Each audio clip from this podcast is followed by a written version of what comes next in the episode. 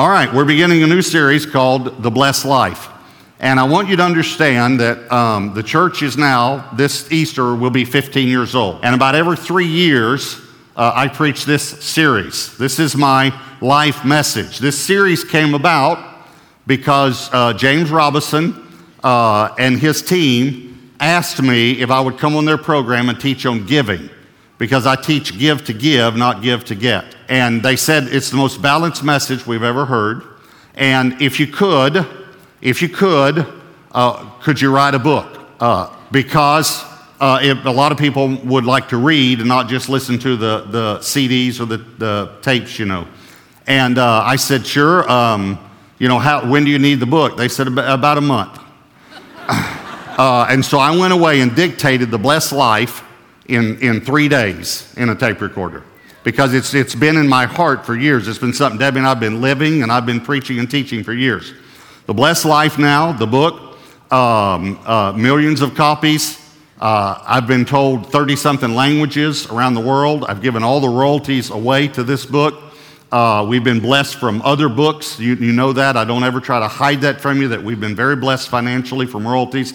But we all, this book, we, were the first one, we gave it to the Lord. Matter of fact, all the royalties have come to Gateway Church. And so um, it's been, it's, it's just God uses it all over the world. Here's the reason because there's truth in this book that will change your life. I promise you. And it'll change your marriage, and it'll change your family, and it'll change your health, and it'll change your relationships, and it'll change your job. It'll change your life. It's a blessed life, not a blessed pocketbook or a blessed wallet. It's a blessed life.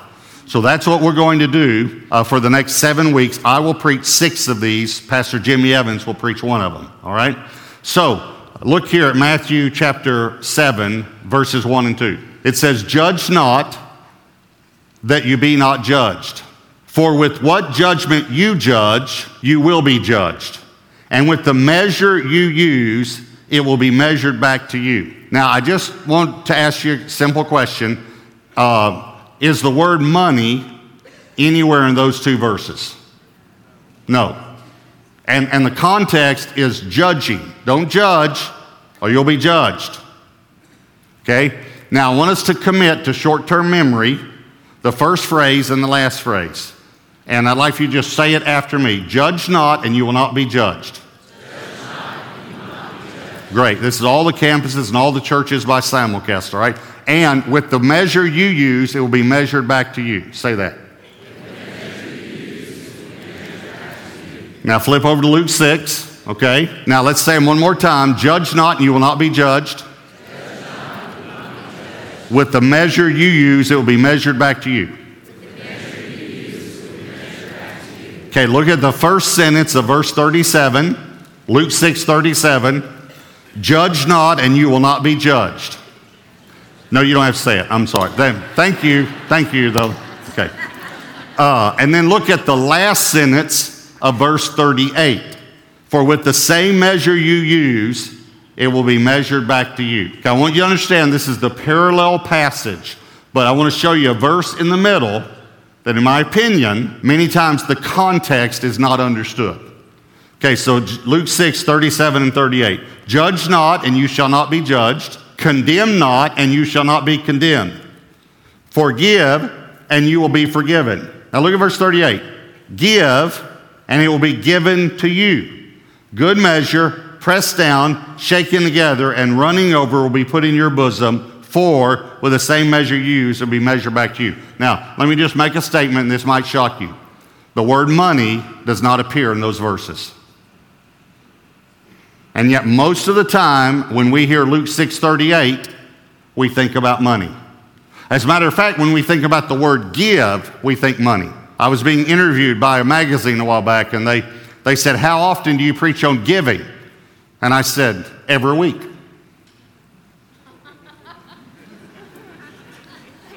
They said, You preach on giving every week? And I said, Yes. I think what you meant to ask me was, How often do I preach on giving money? And that's about every three years. Every three years, I do a series on stewardship and generosity. But you didn't ask me how often to preach on giving money. You asked me how often to preach on giving. I can't preach on grace and not talk about giving because God so loved the world, He. I can't preach on marriage and not preach on giving because a marriage will not work if you're not givers, if both people aren't givers. And again, not finances, now giving. You understand what I'm saying? This, this applies to every area of our life. That's what we have to understand. Giving is about the heart. Here's the title of the message. I should have given it to you earlier, but the title is It's All About the Heart. It's all about the heart. Jesus said, Where your treasure is, there your heart will be. Some people say, Well, you know, they're after my money. Let me explain something to you. Yes, God is after your, not the church, God is after your money because He's after your heart. And your heart is connected to your wallet. I, I guarantee you, I've seen it. There's a string from your heart to your wallet because I've watched people when they start to reach back, oh, it just, it hurts. If God can get your wallet, listen to me, He can get your heart. And I'm not the one that said it. Jesus said, Where your treasure is, there your heart will be also. Your heart follows your treasure. You put your treasure in a stock, you put some money in a stock, you'll start going on the internet checking to see how that stock's doing, and you never checked it before. And you never cared about it before, but you care about it now because your treasure's there. Are you following me? You want your treasure in the kingdom? You, put, you want your heart in the kingdom? You put your treasure in the kingdom. Okay, so it's a hard issue because he's talking in these verses about judgment, condemnation, and forgiveness. Don't judge, or you'll be judged. Don't condemn, or you'll be condemned. Don't, and then he says, forgive, and you'll be forgiven. And then he says, give. Okay, what's he saying though? Give judgment, and judgment will be given back to you. And here's the part I don't hear a lot of preaching on good measure, pressed down, shaken together, and running over, will men give judgment back to you. For with the same measure you give judgment, you'll get judgment back. That's the context of these verses judgment, condemnation, and forgiveness. Now, you can apply it to other areas because of the laws of sowing and reaping. If you give a seed, you don't just get back one seed, you get back a, a tree or a plant with many seeds. And that's the way God is. So, whatever you give, you're going to get more back. So, it'd be better to give good things than bad things because you're going to get more of it back, whatever it is. I was counseling with a lady one time, and she was a single mother, and she didn't have anywhere to leave her kids. And so she brought her kids, and we just let them. I said, "Please come anyway." And she just left them with the, the uh, my assistant. We left the door open there, and uh, I was talking to her. And here's literally this: is what she said. She said, "My my kids yell at me."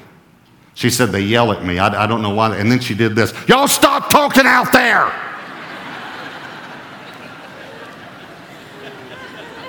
I don't know why they yell at me.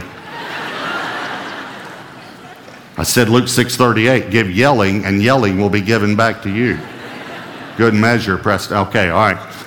Now, if you can flip Deuteronomy 15, how, how are you going to develop a heart of generosity? Well, way back Deuteronomy 15, God tells us what we need to do, four things we need to do, because it's all about the heart, all right? So, Deuteronomy 15, look at verses 7 and 8. If there is among you a poor man of your brethren, within any of the gates in your land which the Lord your God is giving you. Notice God's giving you the land, by the way. Notice the word giving. You shall not harden your heart. It's about your heart. Nor shut your hand from your poor brother, but you shall open your hand wide to him and willingly, that would be about your heart, lend him sufficient for his need, whatever he needs. Okay, so there are four things that we need to do if we're going to become generous givers. Here's number one deal with a selfish heart. Deal with a selfish heart. Look at verse 9, Deuteronomy 15, verse 9. Beware lest there be a wicked thought in your heart. Notice hard again. Saying, The seventh year, the year of release is at hand, and your eye be evil against your poor brother, and you give him nothing. And he cry out to the Lord against you, and it become sin among you. Notice selfishness is wickedness in God's eyes and it becomes sin. Now, here's what he's saying He's saying, um, now, when your brother comes and asks to, to borrow from you, uh, you, you, you open your hand and willingly lend to him. You, you, you open your heart to him. But don't let there be this wicked or selfish thought in you that says, man, this is the, the year of Jubilee. That means all debts will be canceled. In other words, if he came and said, hey, I need to borrow some money, my crops were bad this year, and, and you thought, you know what, six more months is the year of Jubilee. If he can't pay me back in six months, then, then uh, I have to cancel this debt. See, God implemented an economic system where all debts were canceled every seven years. How many of you would like to re implement that economic system? Okay. So if you thought, you know, I'm not going to do this because he might not be able to pay me back, you know what God said? Don't do that. Don't think that way. And here's what he called it he calls selfishness wickedness. He's dealing, he's telling the people of Israel, this, I don't want you to do this. I want you to be generous like I'm generous. Here, let me ask you a question. I asked a Bible college class this one time. Um, why did God create giving? You ever thought about that? Because God did. It's, it's, it's all through God's Word. So, why did God invent or create giving? And the overwhelming answer was to support His work. And I said to them, I want you to think about this. I said to these, these college students, I said, Do you really think? I want you to think about this because it's funny to me. Do you really think that God needs your money to support His work? I mean, it, uh, you know, uh, it, is the light bill, you know, in heaven uh, you know, too big for God. They running out of gold for the streets. I mean, cattle on a thousand hill. He's running out of cow. I mean, you know what? God needs you. No, listen, God did not create giving for his sake. He created giving for your sake.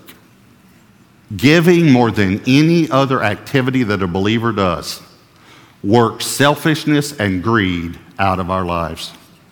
This is why I don't like much of the preaching I hear on giving, because it's give to get. Give and you'll get, give and you'll get. And let me tell you what that does it actually works selfishness and greed back in your life. And what do you, how do you think God feels? When, when, when a preacher preaches, give and you'll get, give and you'll get, and people say, Well, I want to get, so I'm going to give. I wonder if God is thinking, Well, this is great. All of my people are catching the revelation of getting. No, we need to catch the revelation of giving. Now, I do want to say um, it drives selfishness out of our lives. We have to deal with a selfish heart. I do want to just say, just for a moment, ladies, that there's an area of selfishness that men never grow out of. I just want you to know, okay? We do not want to share our food. And for some reason, you want our food. And I don't, I don't understand it. And we do not want to share our food. The very first time, Pastor Tom and Jan Lane sitting on the front row, Jan said, I knew you were going to say this, sitting right there. The very first time I went to dinner with them, I, we were going around the table ordering. I ordered, and Jan said, Oh, good, I've been wanting to try that.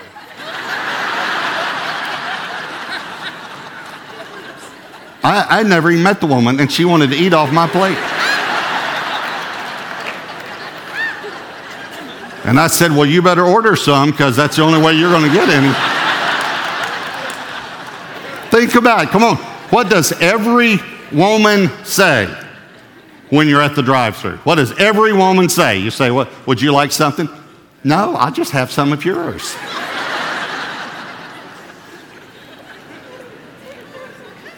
No, you won't.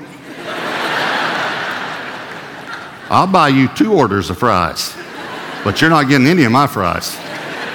And the fries that fall in the bottom of the bag are mine too. So, point number one is deal with a selfish heart. I don't know if that's directed just to the men or to all of us, all right? Here's number two deal with a grieving heart. Grieving heart. Now he's talking about money, he's talking about giving. Verse 10 You shall surely give to him, give to him, and your heart should not be grieved. when you give to him, because for this thing, watch, for this thing, giving with the right heart, the Lord your God will bless you in all your works. That's amazing. And in all to which you put your hand. If you learn to give from the heart with the right heart, God will bless you in everything you do. That's what he just said. See, we, un- we need to understand this is a heart issue, but selfishness attacks us before we give, and grief attacks us after we give. You ever given uh, a large amount or made a commitment and then something breaks? And the enemy comes immediately and says, See, you shouldn't have done that. He comes in. And then, and grief because we, we gave. Now, you know, I'm sitting here. Here I am preaching this message, and I had this thought just go through my mind. And after 30 years of preaching, I ought to know to just let the thought go on by. But here's the thought I had. I just thought to myself, I, I'm going out to eat after the service, and, and I, don't, I don't have any cash. I just had that thought just go through my mind. You know, I'm just, oh, wow. wow, look, a hundred dollars. okay, I'm gonna start saying those thoughts more often. Um, Okay, no, let's, let's talk about that for a minute, all right? Why, when I said I, I don't have any cash, why did David get up that fast and give it to me? Let me tell you why. Because I gave it to him before the service.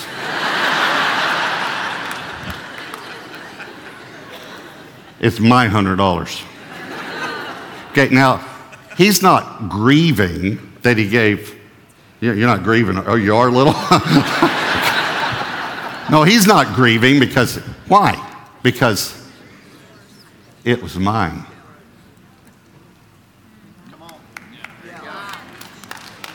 See, see, the reason that we grieve after we give is because we thought it was ours. And the earth is the Lord's and the fullness thereof. So when we give back to God what is already His, then we don't grieve over it. So, deal with a grieving heart. Here's number three Develop a generous heart. Develop a generous heart. Look at verse 14. You shall supply him liberally, generously from your flock. Watch from your threshing floor and from your winepress. Now, watch this. From what the Lord has blessed you with, you shall give to him. God wants us to be generous. We were born selfish. We are born again generous. We just have to renew our minds. You think about it. You really want to be generous. Now, we, we read Luke 6 a moment ago. If we were to go back and read the context again and back up a little more, and we're not going to do that right now, but you can do that. You go back to around verse 30. Here's what it says Give to everyone who asks of you. And from him who takes your coat, give him this too. And it's just uh, the whole context is lend to people, even hoping not to receive anything in return. What he's doing is dealing with the heart. It's the, it's the first thing we have to try to teach our children. I want you to think about that. What do you have to try to teach your children that is so hard to teach your children? Share. Share. No, we share. And what happens? A little neighbor boy comes over to play, and the neighbor boy picks up a toy. What does your boy do? Drops the toy he's playing with, runs over and says, I was playing with that. I was playing with that. Right? And the neighbor boy said, okay. So he goes over and picks up something else. Your boy runs over. I was playing with that too. I was playing with that too. Do you realize what God is saying to all of his children? When are you going to grow up? When are you going to grow up? When are you going to become like your father that so loved that he gave? You know, I heard a story of my uh, son Josh and daughter in law Hannah told me a while back. They have two children Grady, who's seven, and Willow, who's four. And they got in the car. Hannah picked them up from church, and Willow said, Mommy, did you know that there was a woman in the Bible that only had two pennies and she gave both of them to God? And Hannah said, Yeah, that's, that's a wonderful story. And Willow said, I want to give something to God. So Hannah said, Well, pray and ask the Lord what He wants you to give. And so you could see her. She closed her eyes. Hannah was watching her in the mirror, you know, she closed her eyes. She did like this, and then she said, What?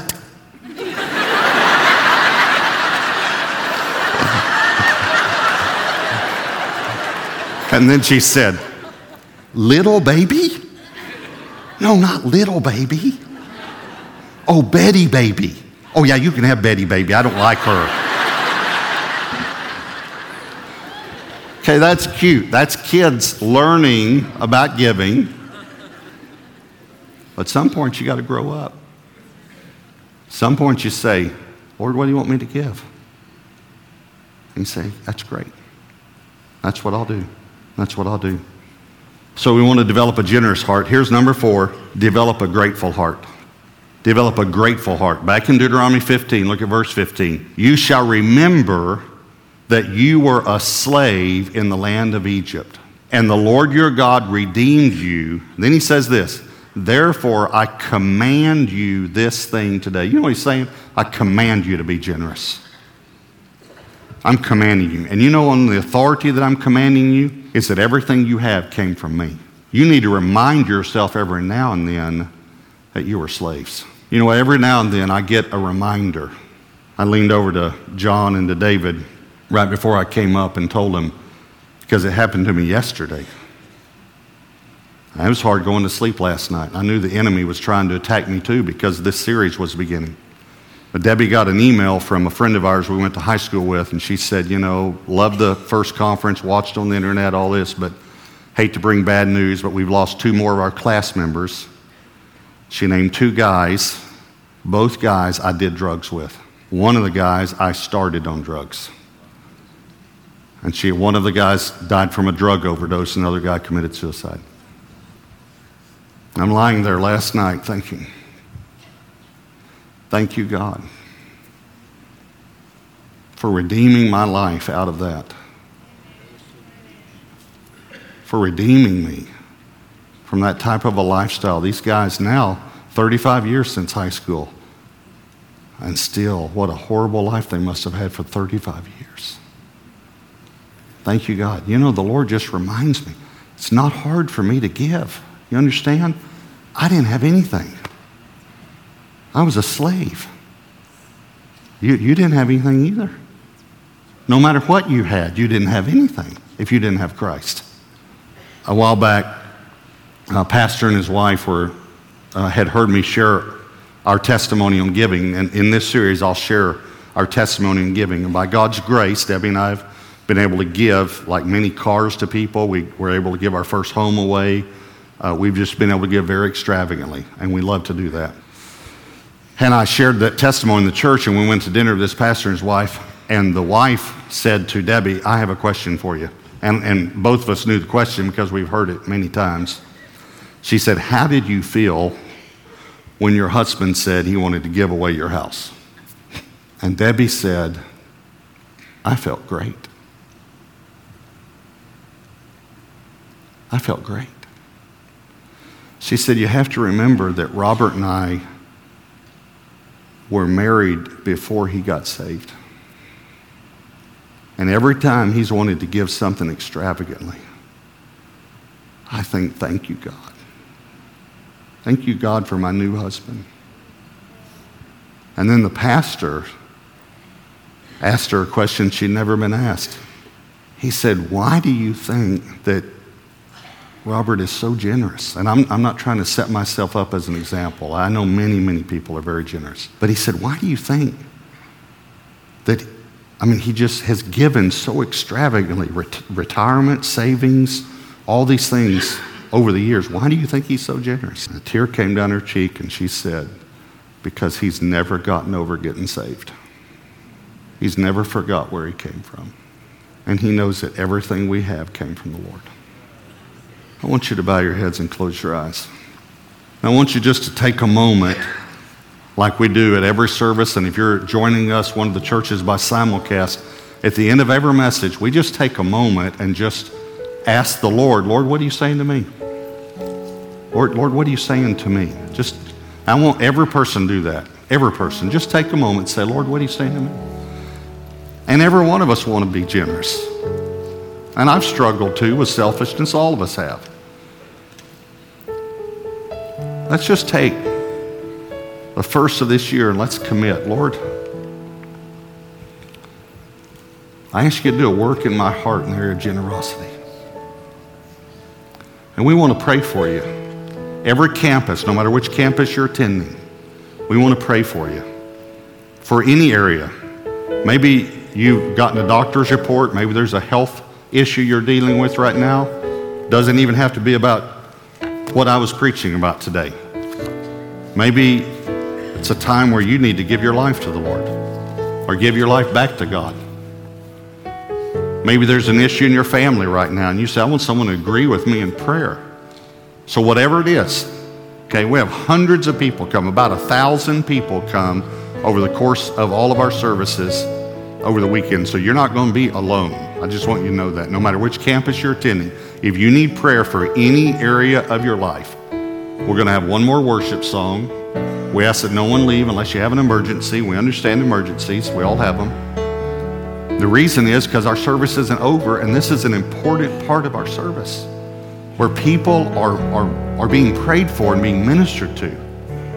So if you need prayer for any area of your life, no matter which campus you're attending, as soon as we stand up to sing this last worship song, you just simply stand up and just step out, come to the front, and if you're in the second level at Southlake, just head toward an exit, and there are prayer counselors there at every exit. So if you need prayer for any area, every campus, you just come as soon as we start worshiping, all right? Holy Spirit, I pray you'll draw every person at every campus that needs prayer right now in Jesus' name. Amen.